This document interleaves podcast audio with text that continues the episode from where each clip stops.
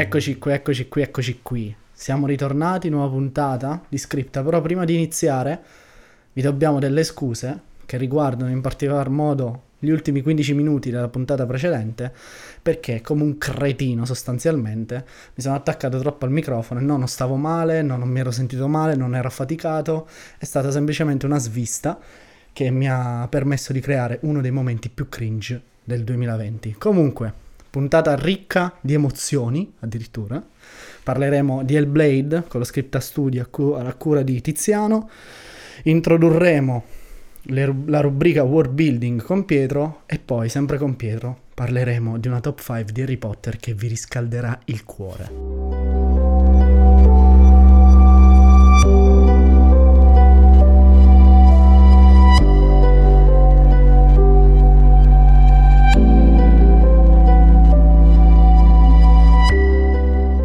Bentornati scriptiani a questo nuovo appuntamento di Scripta Studia, questa volta ci sono io a rompervi le scatole, come altre volte in cui ho presenziato nel programma. Questa volta eh, vi parlerò di un videogame del 2017 rilasciato dallo studio Ninja Theory e sto parlando ovviamente di Hellblade Senua's Sacrifice.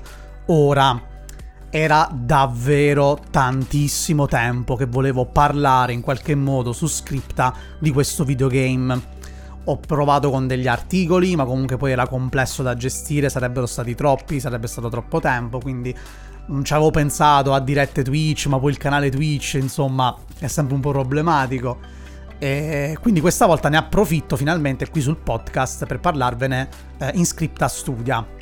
Allora, piccola premessa, Hellblade è un videogame, diciamo, single player story driven, eh, abbastanza particolare, ci arriveremo a breve tra la descrizione dei famosi 5 punti eh, di questa rubrica, eh, in cui si impesi, scusate la tosse come sempre, si impersonano i panni di Senua, la protagonista del videogame, che deve viaggiare verso Helheim, il mondo non reno dei morti, eh, in compagnia di, un, diciamo, di una reliquia in suo possesso poco, diciamo, molto diciamo, molto brutale, ovvero il cranio, eh, il teschio del suo amore eh, morto anni fa, che lei si porta dietro attraverso questa discesa negli inferi vera e propria per tentare di resuscitarlo.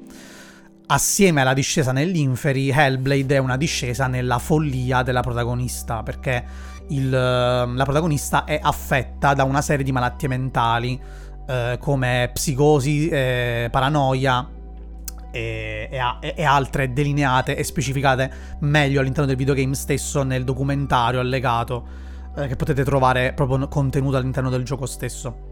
Dunque, la vicenda, eh, come al solito quando si parla di, di storia, quando si parla di narrativa, sapete benissimo quanto io sia una persona a favore di intrecci ricercati, non necessariamente di vicende ricercate, perché la fabula di Hellblade potrebbe essere questa che vi ho detto adesso. Senua viaggia ad Helheim per riportare in vita il suo amore morto. Fine, questa è la fabula, non c'è altro. Tuttavia l'intreccio è incredibile ed è il primo punto dei cinque che volevo analizzare con voi.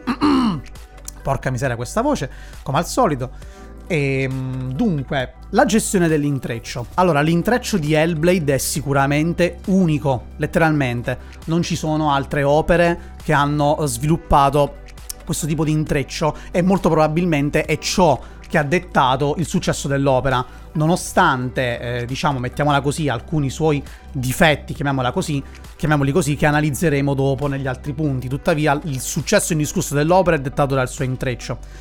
Eh, ovviamente nell'intreccio rientrano tutta una serie di sottocategorie come la caratterizzazione dei personaggi, il, il point of view mostrato, la regia del gioco.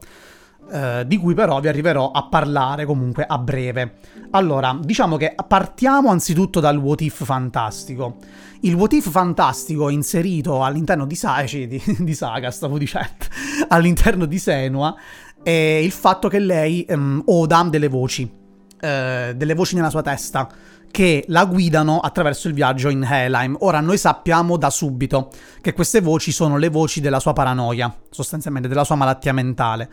Eh, tuttavia, queste sono un escamotage narrativo eh, molto interessante che, come dire, rende la narrazione eh, a tratti quasi incerta, a tratti quasi confusa, che però in realtà è l'obiettivo, eh, tutto sommato, del modo di raccontare la storia di Senua da parte di questo videogame. Eh, questo ci introduce, diciamo, ehm, per ovvie ragioni, al, a un altro punto che è quello del narratore inaffidabile. In Hellblade, eh, la, la, appunto, voci, visioni, eh, le storie raccontate da Druth, che è uno dei coprotagonisti, che appare come forma di diciamo anche qui una visione, un ricordo di questo personaggio che ha un po' incarnato l'archetipo del mentore per Senua eh, in passato, che però appunto non è presente adesso eh, nella narrazione vera e propria a livello di personaggio, ma solo come ricordo. Quindi voci, visioni, storie contribuiscono a creare una confusione che va dipanandosi mano a mano in contrapposizione all'evoluzione di Senua. Perché comunque, come vi ho detto, il narratore inaffidabile in un'opera è quello, in... mm, è quello che Uh, provvede a rendere, diciamo, problematico il fluire della narrazione. Non sai mai se puoi fidarti. Non sai mai se quello che stai leggendo sia effettivamente la verità o un inganno dell'autore o un inganno di uno dei personaggi narranti. E in questo Hellblade fa un discreto lavoro perché gran parte del gioco uh, parte che è piuttosto confusionario. Non sai mai di chi ti devi fidare. Se ti devi fidare di Druth, se ti devi fidare delle voci di Senua, se ti devi fidare della voce di Senua, perché c'è anche una terza voce che è un po' la voce narrante vera e propria uh, di tutta l'opera che contribuisce a disseminare dubbi sia eh, nel, nel, giocatore sia nella, nel, in Senua stessa, che è specchio del giocatore in questo senso. Eh, a livello diciamo narratologico, un'altra componente che ha favorito la gestione di un buon intreccio è stata un'ottima gestione del secondo atto. Il secondo atto è sempre un po' problematico eh, da gestire, è quello. Uh, è, è, la parte centrale, la parte che può essere lenta, è la parte che può eh, risultare, diciamo, di, di, di, difficile, di, difficile costruzione perché non è, non, nel terzo atto c'è il climax che va, conclu- che va, a concludersi con lo showdown, è la risoluzione della storia. Nel primo atto c'è l'introduzione in cui noi veniamo a scoprire gli elementi in ballo, il secondo atto, quello centrale, è quello in cui appunto gli elementi più intriganti della storia o li abbiamo già visti o li stiamo aspettando nel finale, quindi quello un po' più problematico da gestire. Uh, Hellblade se la gioca in una maniera molto intelligente, fa fallire la protagonista nella risoluzione durante la conclusione del primo atto eh, perché Senua arriva dove deve arrivare a conclusione del primo atto, ma fallisce il suo compito, fallisce la sua missione. Il fallimento quindi diventa la chiave della risoluzione del secondo atto, in cui Senua trascorre tutto il tempo ad effettuare delle prove che servono a farle vincere le sue paure e a dare, diciamo, una sorta di rivalsa nei confronti di se stessa, nei confronti della missione che sta portando avanti. Quindi diciamo che è un po' un ricominciare da capo il secondo atto di Hellblade, che con elementi completamente diversi, perché c'è un cambio di ambientazione, c'è un cambio di struttura, un cambio di gameplay eh, minimo, sia chiaro, eh, però c'è. E questo, diciamo, favorisce la risoluzione e la gestione del secondo atto, solitamente considerato problematico. Il secondo punto dei 5 di cui vi voglio parlare è ovviamente, anche questo in realtà, come vi ho detto, può rientrare nell'intreccio, è la costruzione dell'empatia. Fondamentale alla riuscita di una buona storia perché quando il, il, mettiamo caso un libro il lettore riesce a empatizzare con il protagonista a provare le emozioni che prova lui a soffrire quando soffre a gioire quando gioisce allora il libro funziona. Come diceva eh, Dara Marx eh, il protagonista di una storia è la finestra principale con il quale il lettore si affaccia all'opera. Quindi se il protagonista non funziona, l'opera non funziona. E questa è una cosa eh, diciamo fondamentale e che in Hellblade Senua Saga è stato eh, Senua Saga, Senua Sacrifice è stato eh, completamente rispettato. Ehm, dunque, in che modo Hellblade costruisce bene l'empatia nei confronti di Senua? Anzitutto con una focale fissa su di lei. Uh, li, il gameplay, la telecamera del gameplay è, uh, posizio- è, una terza persona, tuttavia è una terza persona molto ravvicinata, quasi al confine con una prima persona. Noi siamo appiccicati a Senua, siamo attaccati a lei, ce la troviamo letteralmente di fronte, come se camminassimo al suo fianco. Le voci nella sua testa parlano a noi, quindi noi siamo parte di quelle voci. Noi siamo nella testa di Senua assieme a tutte le altre. Noi stiamo contribuendo alla sua avventura, alla sua risoluzione, quindi siamo coinvolti nella vicenda in quanto siamo attaccati a lei costantemente eh, nell'arco del gioco. Questo viene aiutato anche, ah beh, ovviamente da una tecnologia eh, motion capture fatta sul volto di Senua di una qualità tale che non si è mai vista finora in nessun videogame. L'attrice che l'attrice che poi in realtà non è un'attrice, era la montatrice video, l'editor video del team Ninja Theory, che era anche una bella ragazza e molto brava a recitare, è stata presa dal, dal, dal, dallo staff e è stato detto scusa perché non fai tu la protagonista di quest'opera? Questa ragazza si chiama Melina Juerges e ha fatto una performance incredibile a livello di motion capture, unica letteralmente, eh, mai vista in un videogame. Questo appunto ci aiuta a empatizzare ancora di più con il personaggio eh, ci aiuta anche la regia del gioco, che viene presentato come un unico piano sequenza dall'inizio alla fine. I filmati, le cutscene, non sono degli stacchi, non sono dei momenti separati dal gameplay, con inquadrature eh, separate, campi e controcampi, no, avviene tutto, co- coer- cioè, tutto continuativamente, allo stesso modo in cui capita anche in un videogame che ha ricalcato, diciamo, le- non ha ricalcato lo stesso stile perché ha una sua identità ben precisa, ma questa idea è stata presa da Hellblade, è stata quasi dichiarata come cosa, che è stato God of War.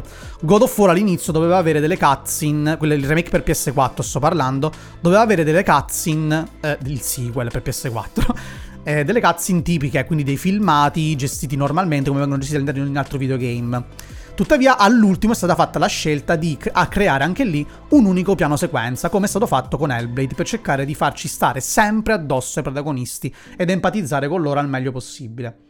Ovviamente tutto questo poi va a concludersi con una caratterizzazione del personaggio eccelsa, a dir poco. Dopodiché andiamo avanti al terzo punto, la gestione del sottotesto diretto. Come vi avevo detto in passato, in realtà, non, in realtà non ve l'ho detto, l'ho scritto in un mio articolo, però io ho preso, sono preso la, diciamo, la, la libertà di dividere il, il, sottotesto in due tipologie, sottotesto diretto e indiretto. Il sottotesto diretto si intende quando il sottotesto viene inserito eh, di volontà proprio con, con, un'intenzione da parte dell'autore per far trasparire determinati messaggi al lettore, al giocatore, allo spettatore. Io ti inserisco elementi nascosti a, apposta lo faccio direttamente per farli arrivare a te, per farli carpire da te lettore e farti sviluppare una tua idea sullo sviluppo della storia e dei personaggi. In, in Senua Sacrifice il sottotesto, diretto, il sottotesto diretto agisce in questo modo.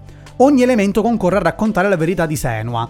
Eh, c'è un ottimo uso delle allegorie visive per presentare tematiche importanti come violenze subite da Senua e traumi passati legati alla figura soprattutto del padre eh, allegorie visive eh, che ricalcano determinate tematiche anche molto problematiche.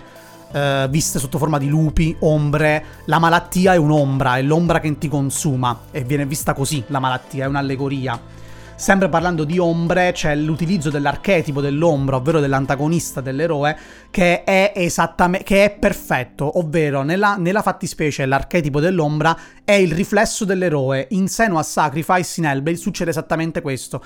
Ela, che è l'obiettivo finale, la, il nemico da sconfiggere, è Senua stessa è una distorsione di Senua, delle paure di Senua, delle malattie di Senua e quindi L'ombra è lei stessa, è un suo opposto, è un, è un suo riflesso. Di conseguenza, eh, questo poi diventa evidente nell'arco del, del gioco, soprattutto nella parte finale.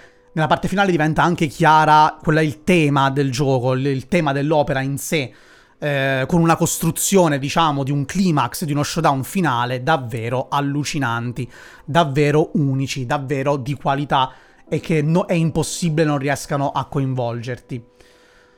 Dopodiché il quarto punto, il quarto punto è eh, basato sul, um, sul, fatto che Senua Sacrifice poteva essere mostrato e raccontato solo attraverso il videogame, per come è stato raccontato, solo attraverso questo media, perché nel videogame il giocatore vive attraverso Senua, come vi ho detto anche prima, ricollegandoci all'empatia, il giocatore diventa parte di Senua. Questo non sarebbe stato possibile se non avessimo visto un film, perché un film comunque lo spettatore è sempre distaccato dall'opera, esterno all'opera. In un videogame il giocatore è coinvolto nell'opera e se un game designer è bravo lo fa sentire ancora più coinvolto all'interno della, della storia stessa.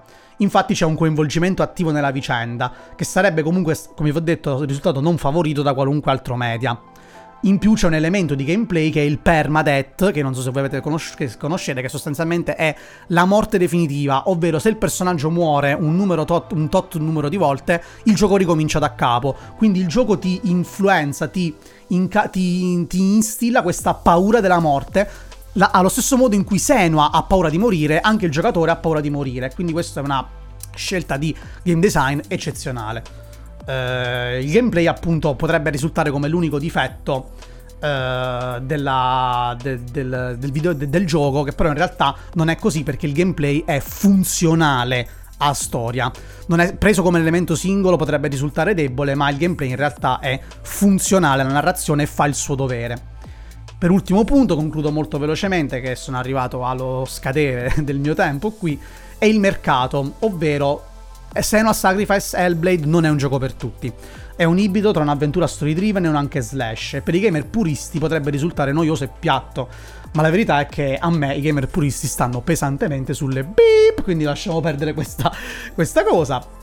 In più il gioco vale assolutamente il prezzo proposto e anche di più perché il gioco è venduto soltanto a 30 euro. Potete, potete, trovarlo su Steam, sullo store PS4 e anche in edizione fisica. Da un po' di tempo hanno fatto anche l'edizione fisica. Infine lo studio appunto è stato sviluppato da Ninja Theory che è uno studio a cavallo tra uno studio indie e uno studio AAA. Di conseguenza eh, capite da voi che il prodotto eh, ha un suo, anche un valore aggiunto perché non è un prodotto AAA, non è un prodotto mainstream, ma vale letteralmente tutto il prezzo che, eh, con il prezzo con il quale è venduto. Con questo, cari scriptani, ho concluso il mio studio su Scripta e, e vi rilascio alla prossima, alla prossima rubrica che condurrà il buon Simone. Arrivederci.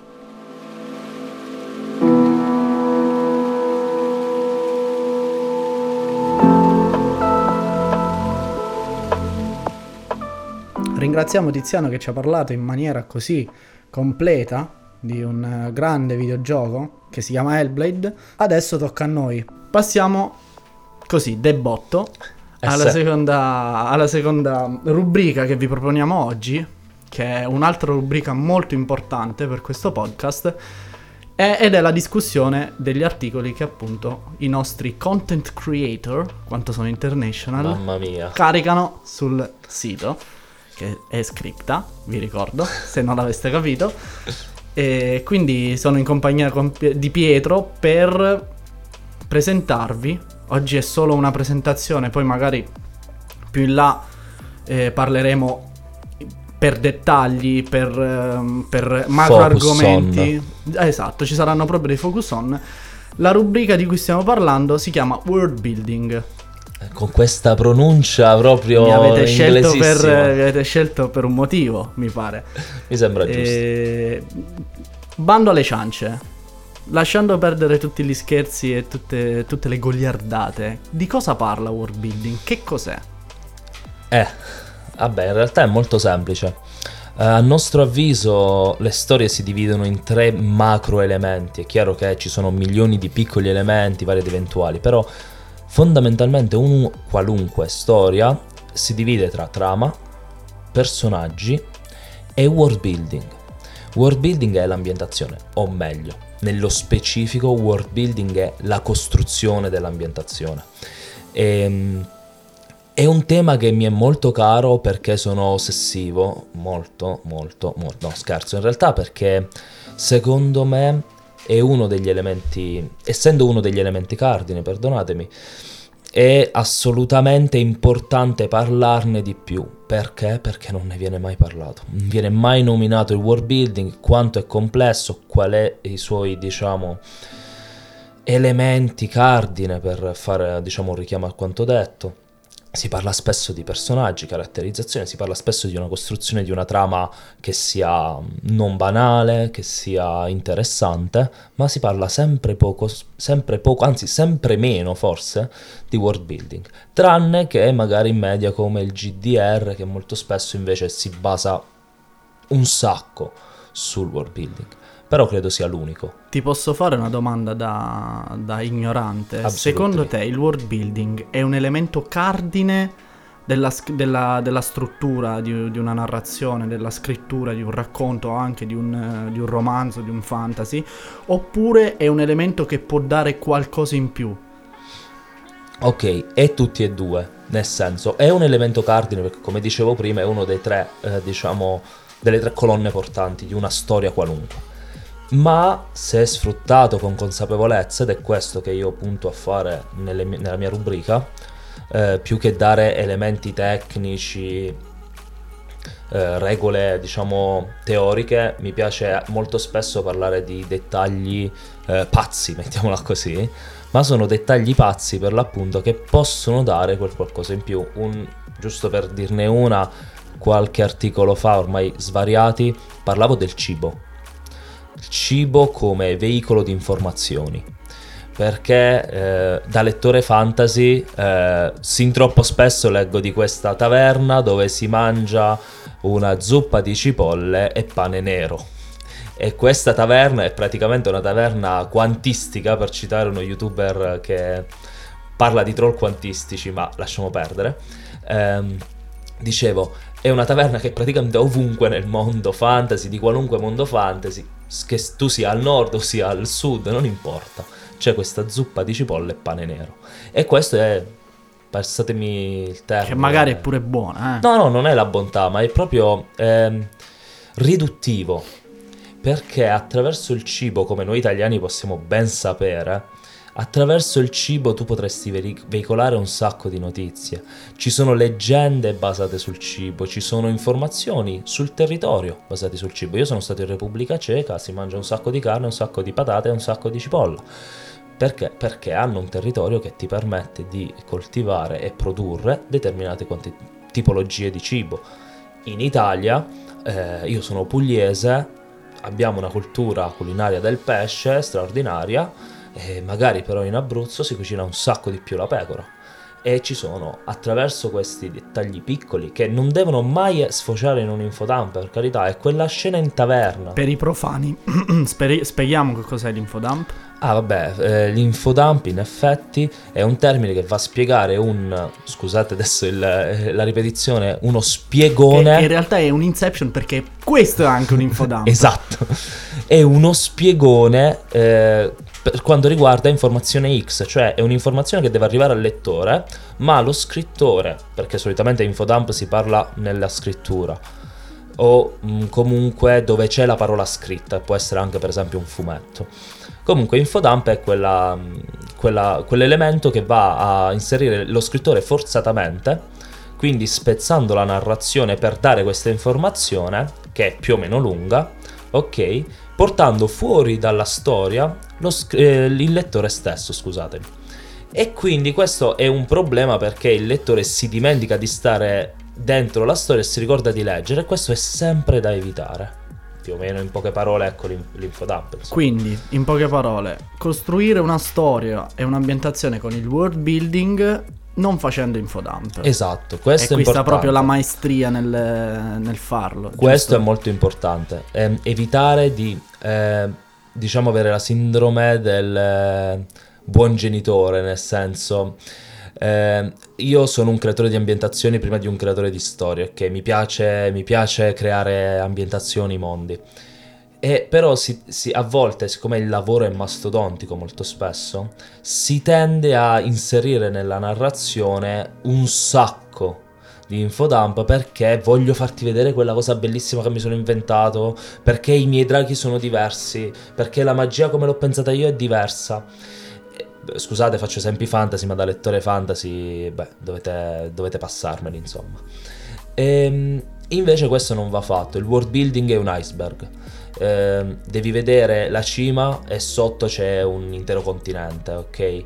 Eh, questo è importante questo rende grande un'opera come eh, le opere di Tolkien.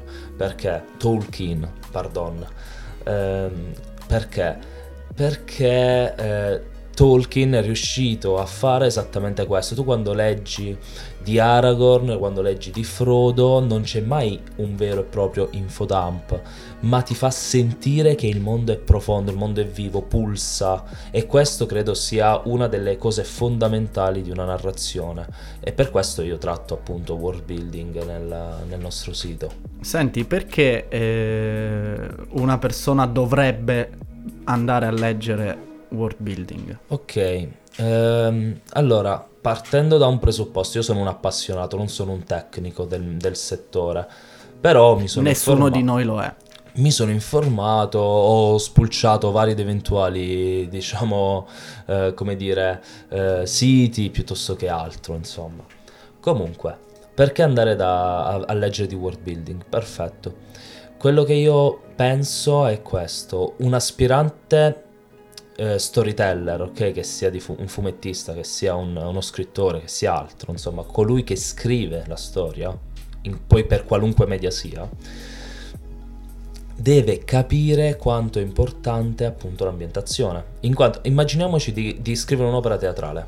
C'hai i migliori attori eh, per questa opera, grandi, la storia pazzesca e poi lo vai a produrre in un teatro di serie B con una, scene- una, una scenografia di quarto ordine tutta rovinata. Spezza completamente eh, l'atmosfera. È la stessa cosa per un libro, per esempio. Ehm, Ecco perché andare a leggere world building, perché sono, è, è tutto trattato da appassionato per qualcuno che si sta approcciando al tema, quindi non troverete in world building paroloni, anche perché io ho una memoria tragica, quindi non ricorderei mai nel mondo i paroloni. Ecco perché secondo me andare a spulciare ogni tanto qualche articolo in questa rubrica può essere utile, perché aggiunge qualcosa a una scrittura, aggiunge un punto di partenza per evolvere nella propria scrittura, perché come ripeto, molto spesso si parla di personaggi, molto spesso si parla di porre attenzione alla trama. Troppo poco spesso si parla di porre attenzione all'ambientazione. Molto spesso è una questione più istintiva. Infatti abbiamo un sacco di fantasy, per tornare sul tema, pieni di elfi, pieni di nani, eh, che si rifanno all'immaginario comune, magari elfi e nani an- sono anche in contrasto tra di loro, ma non c'è un motivo. Non, non capisci che quel contrasto è dovuto a un evento passato, piuttosto che a qualcosa di insito nella propria biologia. Non sappiamo, non si capisce mai. E questo è un, un malus, secondo me. Quindi il world building scelgo di fare un ottimo, buono, un, un world building per evitare di entrare nei canoni, per evitare di entrare nelle soliti- nei soliti cliché, per evitare di entrare nelle convenzioni. Anche. Ehm, perché io posso, per esempio, nella mia ambientazione non ci sono elfi nani e vari ed eventuali, perché ho deciso così. Però io posso decidere di parlare di elfi, di nani, di, di- di orchi, ok? Eh, faccio una piccola cheat, eh, cioè parlo un attimo al volo di un'opera, Mondo in fiamme, che tu conosci bene, ovvero il, il romanzo fantasy, il primo della trilogia fantasy di Edoardo Stoppacciaro. Lui, se uno mi sentisse parlare di, di Mondo in Fiamme, potrebbe dire: Ah, questo è un fantasy con ambientazione canonica, perché ci sono gli elfi, perché ci sono i nani, perché ci sono gli orchi. Ma non è così, tu l'hai letto. Ehm, gli elfi sono creature molto particolari, i nani sono creature molto particolari. Io ora non voglio entrare nei dettagli perché se magari avete intenzione di leggerlo, leggetelo. ehm, No, seriamente è una minaccia, leggetelo. dovete. Eh, ma a parte ciò, cioè, è quello il gioco. Partire anche dall'idea di un cliché, per esempio l'elfo, ok? Ma poi con le regole di world building, con eh, la curiosità verso questo tipo di approccio, andare a giocare col cliché. Secondo me qui ehm, è importante farlo perché? Perché è chiaro, eh, parlare di elfi molto spesso è eh, comodo, nel senso che il lettore fantasy è abituato agli elfi e cerca qualcosa di familiare. Eh, però al contempo il lettore stesso cerca qualcosa di familiare che non sia uguale a tutto il resto che ha letto. O comunque che non comporti eh, appunto quelle stesse dinamiche. Quindi io voglio, parlare, voglio sentir parlare di elfi, ma nella tua accezione. Voglio leggere la tua opera, il tuo mondo. E questo secondo me lo può fare solo un buon world building. Perché, certo, sono tutti temi importanti, trama, personaggi, world building. Ma, ehm, ma per l'appunto, scusatemi, non, come posso dire, non tutti vengono trattati allo stesso modo, ecco. Ecco perché io pongo l'accento su world building, non perché è più importante del personaggio della trama, ma perché È in- di paritario importanza uguale, identica. Esatto. E non gli viene data. Certo, certo. Va bene. eh, ti ringrazio Pietro per questo intervento. trovate sotto la voce world building sul sito tutti, ehm, tutti gli articoli che ha scritto il buon Pietro, che avete avuto modo di ascoltare per 15 minuti di fila. Mi dispiace per voi. E, e noi eh, passiamo direttamente alla prossima rubrica.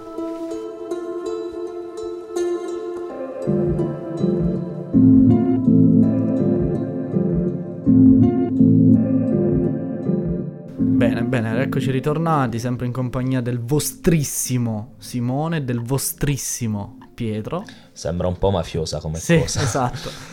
E siamo quasi giunti alla fine dell'episodio. Eh, la rubrica di cui andremo a trattare in questo momento è una rubrica molto goliardica, ma soprattutto non dimenticatevi che è molto molto personale. Non prendetela a male se magari mettiamo eh, alla posizione numero 4 invece che alla posizione numero 1 un'opera o comunque un argomento che vi è più a cuore perché è semplicemente personale e non intacca assolutamente i vostri gusti personali. Intaccherà i vostri gusti personali proprio questa top 5 Direi di sì. perché abbiamo deciso un po' di fare un po' i bip bip puntini puntini. Perché abbiamo deciso di toccare un argomento molto molto delicato. Sì. Harry Potter. Che secondo me provocherà, provocherà la chiusura immediata del podcast però noi vogliamo rischiare che noi siamo intraprendenti siamo coraggiosi e soprattutto non abbiamo paura dell'istituzione sbagliata che si è andata a creare con la Rowling comunque Ragazzi, non vogliamo fare politica. tu se, vuoi, tu, se vuoi, tu se vuoi ti puoi dissociare dalle mie parole, tu Eh, basta che dici io mi dissocio. Ormai E è tu- tardi, ormai no, è no, tardi. di- di- io mi dissocio. Io mi dissocio. Io no. E oggi appunto la rubrica, scusate un po' la confusione iniziale, però sono molto eccitato nel, nel trattare questo argomento e, e capita- e capirete subito il perché sia così eccitato, perché oggi parleremo dei top 5 errori in Harry Potter. Tan tan tan. Eh sì, perché ci è, venuto, ci è venuto in mente un po' di tempo fa parlando, sempre io e Pietro. eh, io ero un patito di Harry Potter, ok? Io sono una persona, e lo sono tuttora, mi piace tuttora, sono comunque, eh, sono comunque legato al prodotto perché è un prodotto che mi ha fatto crescere, mi ha accompagnato negli anni più... eh, da- da- da- cioè mi, ha accompagnato negli anni più, più importanti della mia vita, ok? La crescita proprio del teenager tipo.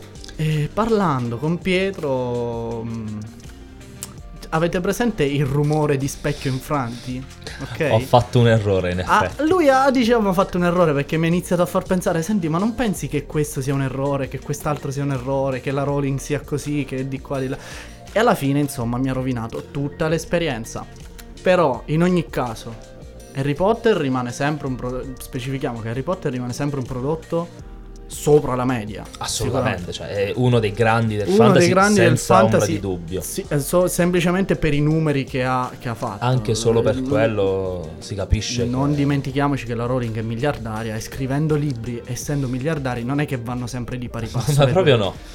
Comunque, in ogni caso, vogliamo subito, subito partire dal, mh, ovviamente dal più basso al più alto, di, mh, a livello di importanza di errori.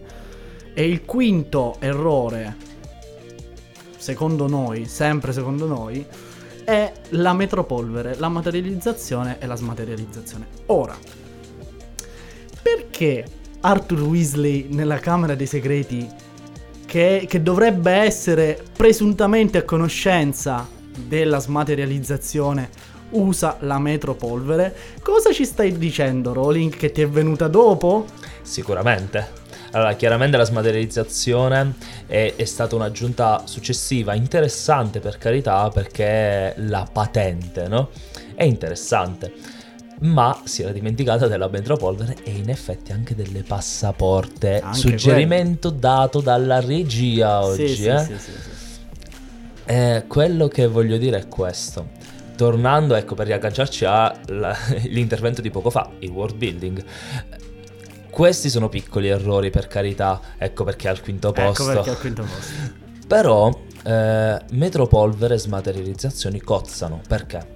Perché io quando mi smaterializzo posso portare con me persone. Ok? Lo abbiamo mm, dimostrato milioni e milioni di Visto volte. e rivisto tante volte. Abbiamo visto anche che eh, il ehm, eh, Arthur Weasley si, si smaterializza, come anche eh, diversi personaggi, vari ed eventuali in effetti. se ci pensiamo negli ultimi libri è tutta una smaterializzazione. Sì, sì, Non se ne parla, non si parla al- d'altro. Sì, sì, non si parla più di metropolvere. Sì. Guarda caso, più. non si parla più di metropolvere e di, no, di passaporta. Sì, di passaporta se ne parla Perché ancora. secondo me è un, eh, scusatemi, è un concetto un po' diverso dalla metropolvere, è più diciamo un- una suggestione. La Sì, passaporta, sì, la passaporta è, più- un po' particolare. È, è quindi tipo un oggetto d'epoca. diciamo che è capito? borderline. È un po' borderline, però tra eh, metropolvere e smaterializzazione c'è un grave errore di continuity e di appunto narrazione eh, proprio della storia, perché se ci pensiamo sì, sono quei dettagli che voglio dire, ok, però in ogni caso per, per uno che abbia letto più volte la storia, dopo un po' ci inizia a pensare. Eh già, eh già. Passiamo subito al qua- alla quarta posizione. Che secondo me dalla quinta alla quarta, terza, seconda alla prima c'è un distacco incredibile. Eh già. Però, eh, ragazzi, questi sono effettivamente errori gravi, secondo noi, che vanno a rovinare l'esperienza. Per esempio, perché dare a una ragazzina di 14 anni uno strumento così potente come la giratempo?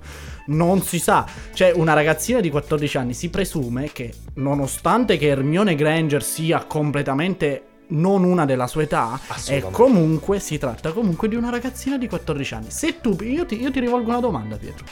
Se tu avessi un alunno in classe tua che è un genio, gli daresti comunque un bazooka? Mm, Ti faccio prima un piccolo appunto ancora di più. Abbiamo Hermione, geniale per carità, grande studentessa, che però nei precedenti due anni ha contravvenuto alle regole. Tutte, Due volte di diverse fila. volte, Due- diverse, volte. di fila. Ora, uno strumento così potente come uno strumento che è in grado di violare, proprio... cioè, proprio- eh? Sto Eh. facendo dei gesti che non, Voi non si potete possono- vedere, meglio eh, così. eh, In grado di violare e di distruggere le leggi del tempo, non solo violarle, ma soprattutto cambiare il tempo. Assolutamente. Cambiare il tempo e, crea- e creare una- un, un buco nero praticamente perché le leggi del tempo usate in Harry Potter sono quelle ste- le, le classiche che, mm, che enunciano che se tu ti vedi col tuo sosia succede un finimondo. Certo. Succede un finimondo. Allora, eh, ma eh, lo, sai è, lo sai qual è il punto centrale del discorso? Non tanto darglielo, le vogliamo dare, glielo diamo. Il problema è che Ermione va a lezione, cioè non è che deve fare una, una missione sneaky, capito? Sotto copertura, no, deve andare insieme ad altri suoi compagni che potrebbero vederla nelle stesse, cioè capite da soli che non, eh, che non che cozza molto la cosa. Ti aggiungo un'altra cosa ancora. Eh, in teoria la scuola serve a educarti al mondo del lavoro e siamo nel passaggio, appunto il terzo anno, dove inizi a fare delle scelte. Appunto scegliere quali materie studiare per una carriera, quindi è una parte educativa importante del, del- del sistema scolastico guorziano. Boh, così. Così. E cosa facciamo noi, insegnante, severa, seria, McGranit o McGonagall a seconda delle traduzioni? Chiamiamola McGonagall, no?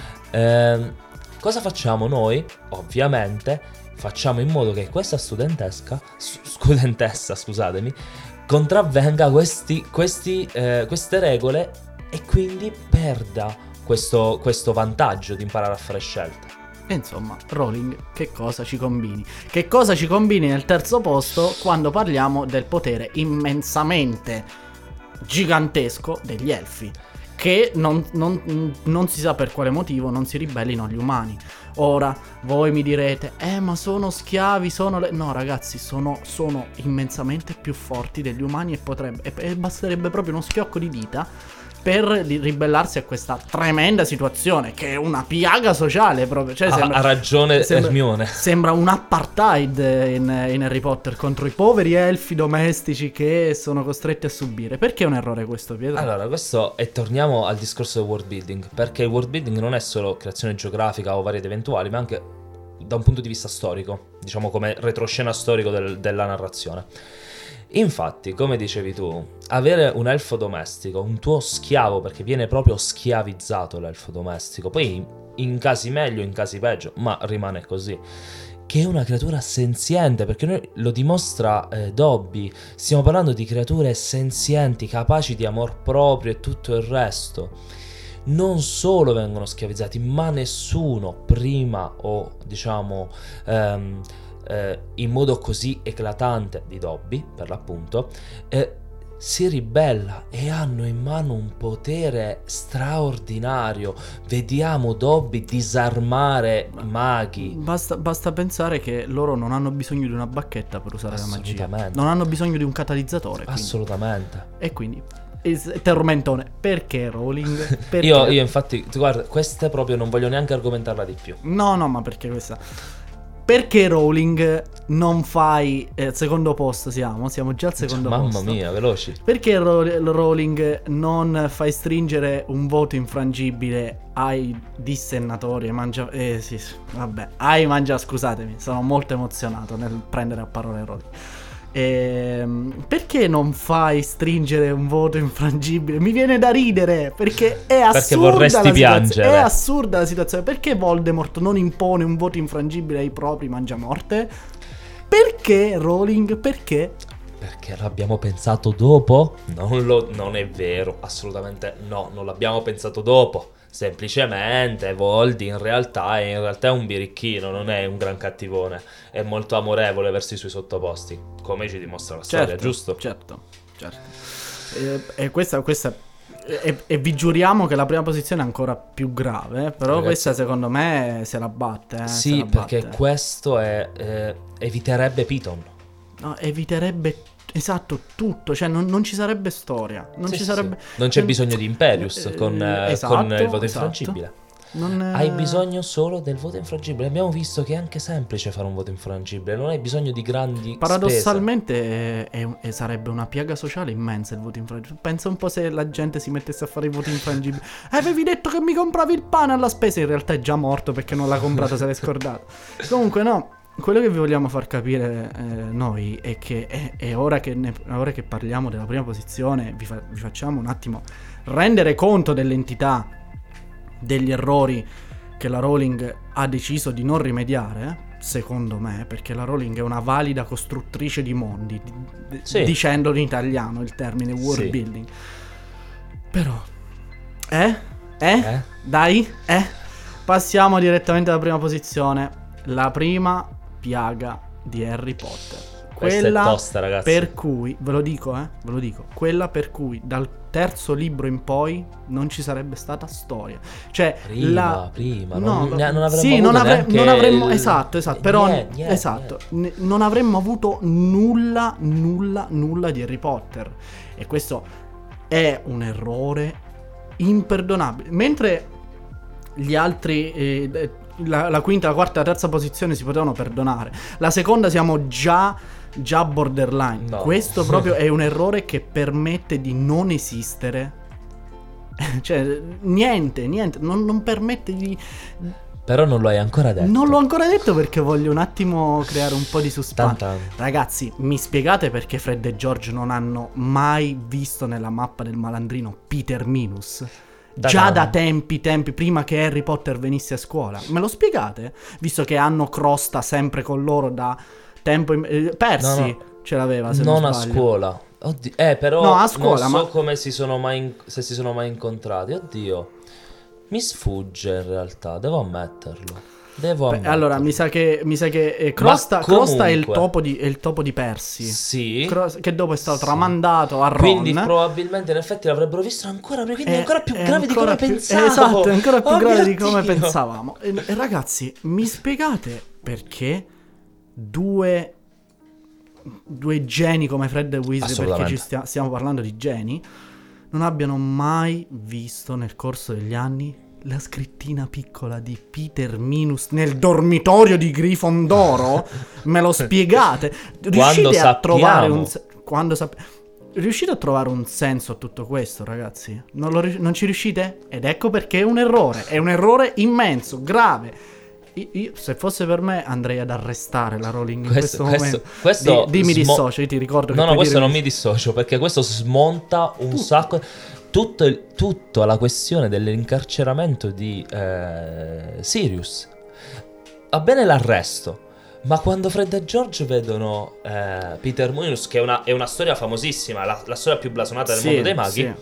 bam, un uomo libero, un, uomo, No, un, un altro uomo arrestato. Pielo, sai qual è il fatto? È che se eh, eh, fosse in possesso una, una persona ingenua come Neville Paciocco della mappa del malandrino, tutto questo sarebbe potuto pure succedere. Ma dei freddi calcolatori bastardi come Fred e George non possono permettersi di fare un errore del genere. Che abbiano 13, 14, 15, 16, 17 anni, non, non se lo possono permettere. E quindi questo è il motivo per il quale noi abbiamo scelto come prima posizione questo gravissimo errore. E con questa prima posizione io direi, di- direi di farci i fattacci nostri e Noi, scappare. noi amiamo Harry Potter, sappiamo che la Rowling ci segue tutti i giorni e quindi eh, siamo anche molto amici. In ogni caso vi ricordo e siamo giunti alla fine della puntata, spero che vi sia piaciuta, spero che noi vi, vi abbiamo fatto un po' di compagnia con le nostre calde voci Suadenti. suadenti. E vi ricordo che eh, ci- trovate gli articoli di Pietro sul sito, trovate il, il profilo Facebook, Instagram, sui vari social, Facebook, Instagram. Abbiamo un canale YouTube, andate a seguirci sul canale YouTube. Questo è il nostro podcast. Saluto Edoardo che ci ormai Sopporta. è il nostro padre. E, e io rinnovo il saluto. Ci sentiamo la settimana prossima, scriptiani. Alla próxima.